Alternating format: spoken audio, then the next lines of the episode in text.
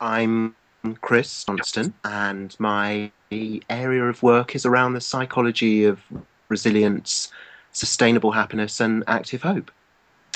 And um, why does celebration matter? How important is celebration in the wider work of sustainability and world changing? Well, I was just thinking about how important food is. You know, without food, we wither away. And food is nourishment. And we also have needs for psychological nourishment or psycho spiritual nourishment, however, or emotional nourishment. And I, I, I see celebration is one of those things that nourishes us psychologically, emotionally, spiritually. And and I, I was thinking about this also about how important celebration is in keeping us going. So one of the thought blocks that people bump into sometimes is the voice that says, Well, what's the point? You know, what's the point of doing this? And what celebration does is it gives us an answer to that. It, I think of it as helping shifting us from a going nowhere story where we kind of feel like, well, what's the point? It's got no progress, no direction, to what I think of as a going somewhere story where we're feeling that we're on the way somewhere because we're celebrating and marking important steps along the way. What are the risks of, of not pausing to celebrate, do you think? Well, if you don't pause to, first of all, notice that you've made any progress, it's very easy to feel that you're not making any progress. And if you're not making any progress, one of the um, risks for burnout is, is is that kind of loss of meaning look where you lose the sense that there's a point to what you do and and so basically you you run dry and I, I think of like the, the, parallel here with sustainable agriculture. One of the keys with sustainable agriculture is to nourish the soil. If you look after the soil, you get good crops. And in terms of personal productivity, I think if we kind of have like sustainable activism, that the parallel to topsoil is, is as I guess our enthusiasm that we need to look after our enthusiasm for something and that if we don't, then our enthusiasm gets thin, like thin topsoil, and you can end up where there, there's no enthusiasm left, and you just have that sense of, well, what's the point? You lose the oomph, you lose the energy, and you, you lose you lose the plot. What does good good celebration look like? What what for you would be the, ah. the ingredients of good celebration? I mean, you can do it alone and I think that it's good to have ways where we notice the steps that we're taking by ourselves and we find some way of marking those and kind of reinforcing those. But I'd say that celebration generally is much better in company. That it's because it's also it's socially bonding and it's very interesting research here about um, what really makes a difference in relationships. There's there's a psychologist called Shelley Gable from who worked at the University of California, Los Angeles, and she was trying to work out what are the vital things that really make a difference in relationships and she recorded lots and lots of relationships and one area of communication that seemed to make a key difference in relationships was the response to good news if one person had good news and they shared it with another and the other person responded to the good news by being um, I think of it as like joy in the joy of the of the another. By celebrating the good news, that deepened trust, that deepened the sense of satisfaction in the relationship. But if somebody shared good news and it kind of passed by without notice, or even worse, the person tried to persuade them that really it was bad news, that led to a drop in the level of satisfaction in a relationship that was so strong that Shelley Gable found that she could um, she could work out who was at higher risk of breaking up over the next 12 months just by looking at their response to good news, whether somebody celebrated the good news with when when it was shared, or whether somebody kind of passed it by or, or, or poured cold water on it. There, there was the thing that I wrote for the framing thing that was about, you know, uh, my attempt at what some of the ingredients of good group celebration might look like, like having a party what what does celebration though look more like on a on a day to day basis in a group like a transition group? How can we design it into our meetings, into our everyday, rather than just having it something we only do once a year? Yes. Well, I'd say there's something here about celebration needs to be meaningful. So it's asking yourself, well, what exactly is it that we are celebrating? And I think that what you're doing with celebration is that we celebrate the things that we appreciate, we celebrate the things that we value. And by having a shared celebration, what you're doing is you're reinforcing the system of values, um, the shared system of values within that group. And that in terms of what keeps us going, it's really important to celebrate success, celebrate progress. And so, what comes up there is that we need to look at how do we notice success? How do we notice progress? What, and how do we define that? And, and I think it's particularly important when working for uh, social change, for social and ecological justice, that because we can also have a lot of um, disappointment and frustration along the way. And if we only celebrate the really, really big things, the really big victories, we can have long gaps between the celebration where we're feeling that we're losing, we're feeling that we're not making progress. And so, therefore, I think what's really important is to look at the mini victories along the way and to both celebrate the. Um, you know the positive outcomes that happen, but also to celebrate the effort, the effort put in, and um, the one way of doing that is is just to find some way of appreciating what has been done. So, for example, um, research on our mood um, shows that one of the things that improves mood is is both the the experience and also the expression of gratitude. And one of the ways that you can build back to your question, one of the ways you can build um, celebration into a kind of day to day um, meetings and things is just finding some way to to appreciate each other, appreciate the steps that you, that we've been taken. So if, if you've noticed that somebody's worked really hard on something, to have some gap in a meeting, some kind of some agenda item in the meeting where you just notice the things that have been done and the effort put in, and find some way of um, kind of valuing them, marking them, noting, noting them.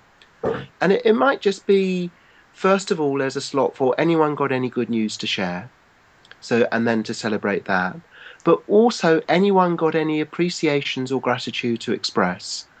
And that to to actually build that into part of a, a group culture, that we take time to notice and celebrate the steps that we notice each other taking.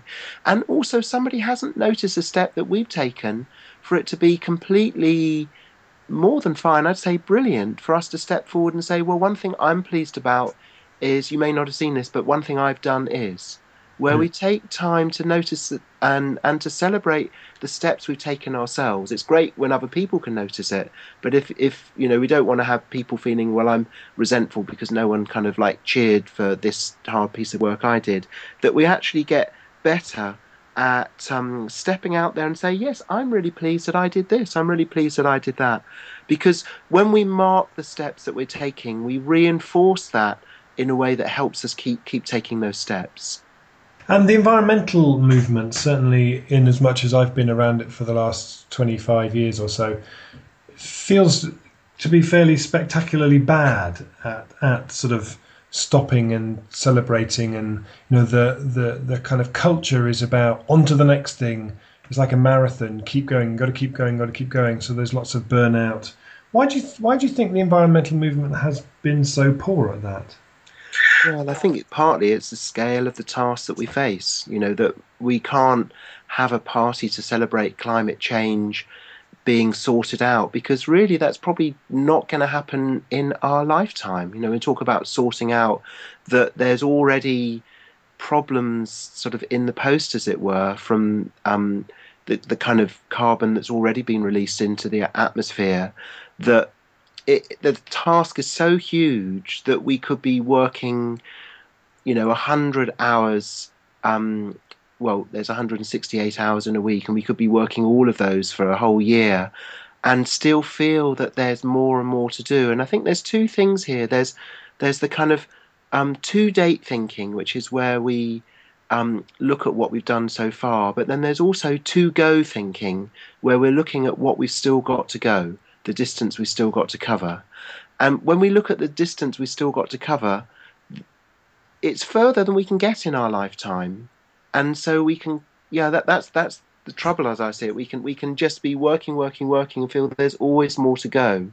But also, exactly as you say, that if we only focus on all the work that's still to be done, the danger is is that we just get exhausted. We become like what we're doing to the kind of fields of wheat around the world. That if we harvest them unsustainably, we end up depleting the soil. I'd say that activist enthusiasm is a vital, renewable resource, and we need to get much more skillful about how we treasure it, how we look after it in a way that can help it grow. My last question is Can you think of one uh, celebratory event that you particularly were kind of moved by or inspired by, which you know could be a a story that that, that, that might be useful to transition groups to hear? I've shared a number with you, Rob, that I really delight in, and one that comes to mind was when the two of us spoke together at the launch of Transition Town Totnes. I think it was the official unleashing of Transition Town Totnes, and that was years ago now. But I think it was at 2006, and so eight years ago now. And and the what we do is we can celebrate launches of things in a way that we're we're marking them. We're saying, hey, this is the beginning of something. You know, we don't know what will happen, but what we're doing is we're marking our very clear intention.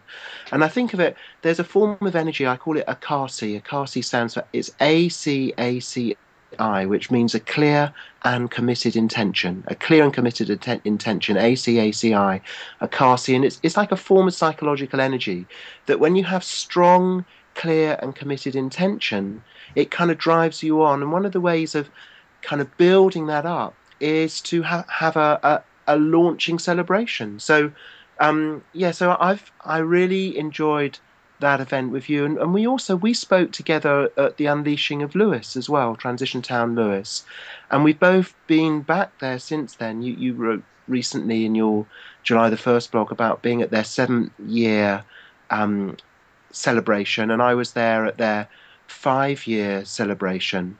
And if you have a kind of a party to begin something, and then you can also, it's like you revisit that point some years on.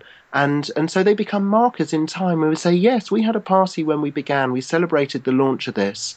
And now here we are meeting again this number of years later, and we also celebrate the effort put in and the steps taken and the distance covered in that between time. And what you do there is you build in, I think of it as the journey approach to change, this sense that we're on a cultural migration. You know, that's why I love the term transition. Transition is about moving from one place to another, and we mark the steps along the way.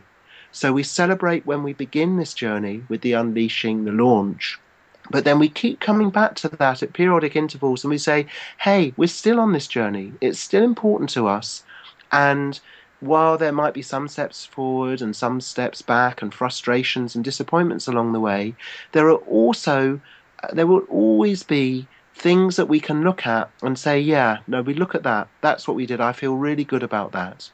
And when you mark the things that you feel good about, you get something I call it afterglow. Afterglow is is the warm feeling of satisfaction after you've done something or you notice something that you feel good about.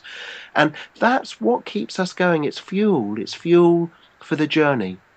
So back to that original idea that um, celebration is a form of psychological nourishment and it's absolutely vital to keep ourselves going.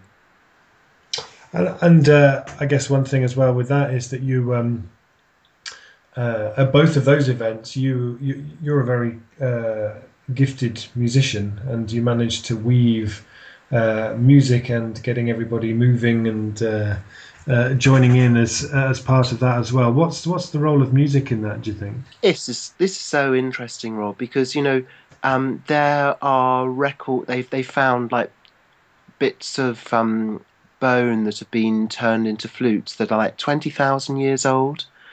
And I see music as a form of social glue. It it draws people together, and there's something very remarkable that can happen when people move rhythmically together. And I think it's it's it's where we shift out of just seeing ourselves as separate individuals to when we sing and dance together it's like we enter it reinforces our, our connectivity our sense of being part of something larger and i think that's great great. I think great is an understatement. I think it's it's talks about psychological nourishment. It's like also how do we reinforce and grow social capital? Social capital is the wealth that comes out of relationships, and I, I think that shared music and dance is it's one of the ways that happens. Brilliant, thank you, Chris. Um.